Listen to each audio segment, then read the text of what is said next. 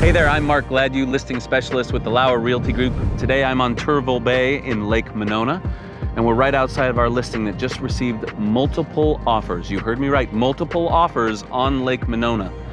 There's nothing on Lakes Monona, Mendota, or Waubesa for sale right now, and if you've been thinking that you're looking to sell this summer, this fall, this winter, it's the perfect time to list.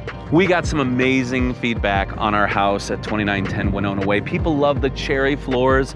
They loved the view from the primary suite. Day or night, you have direct Capitol and Monona Terrace views. And then look at it. You've got a backyard that opens up to Lake Monona with a pier, a boat hoist, you name it.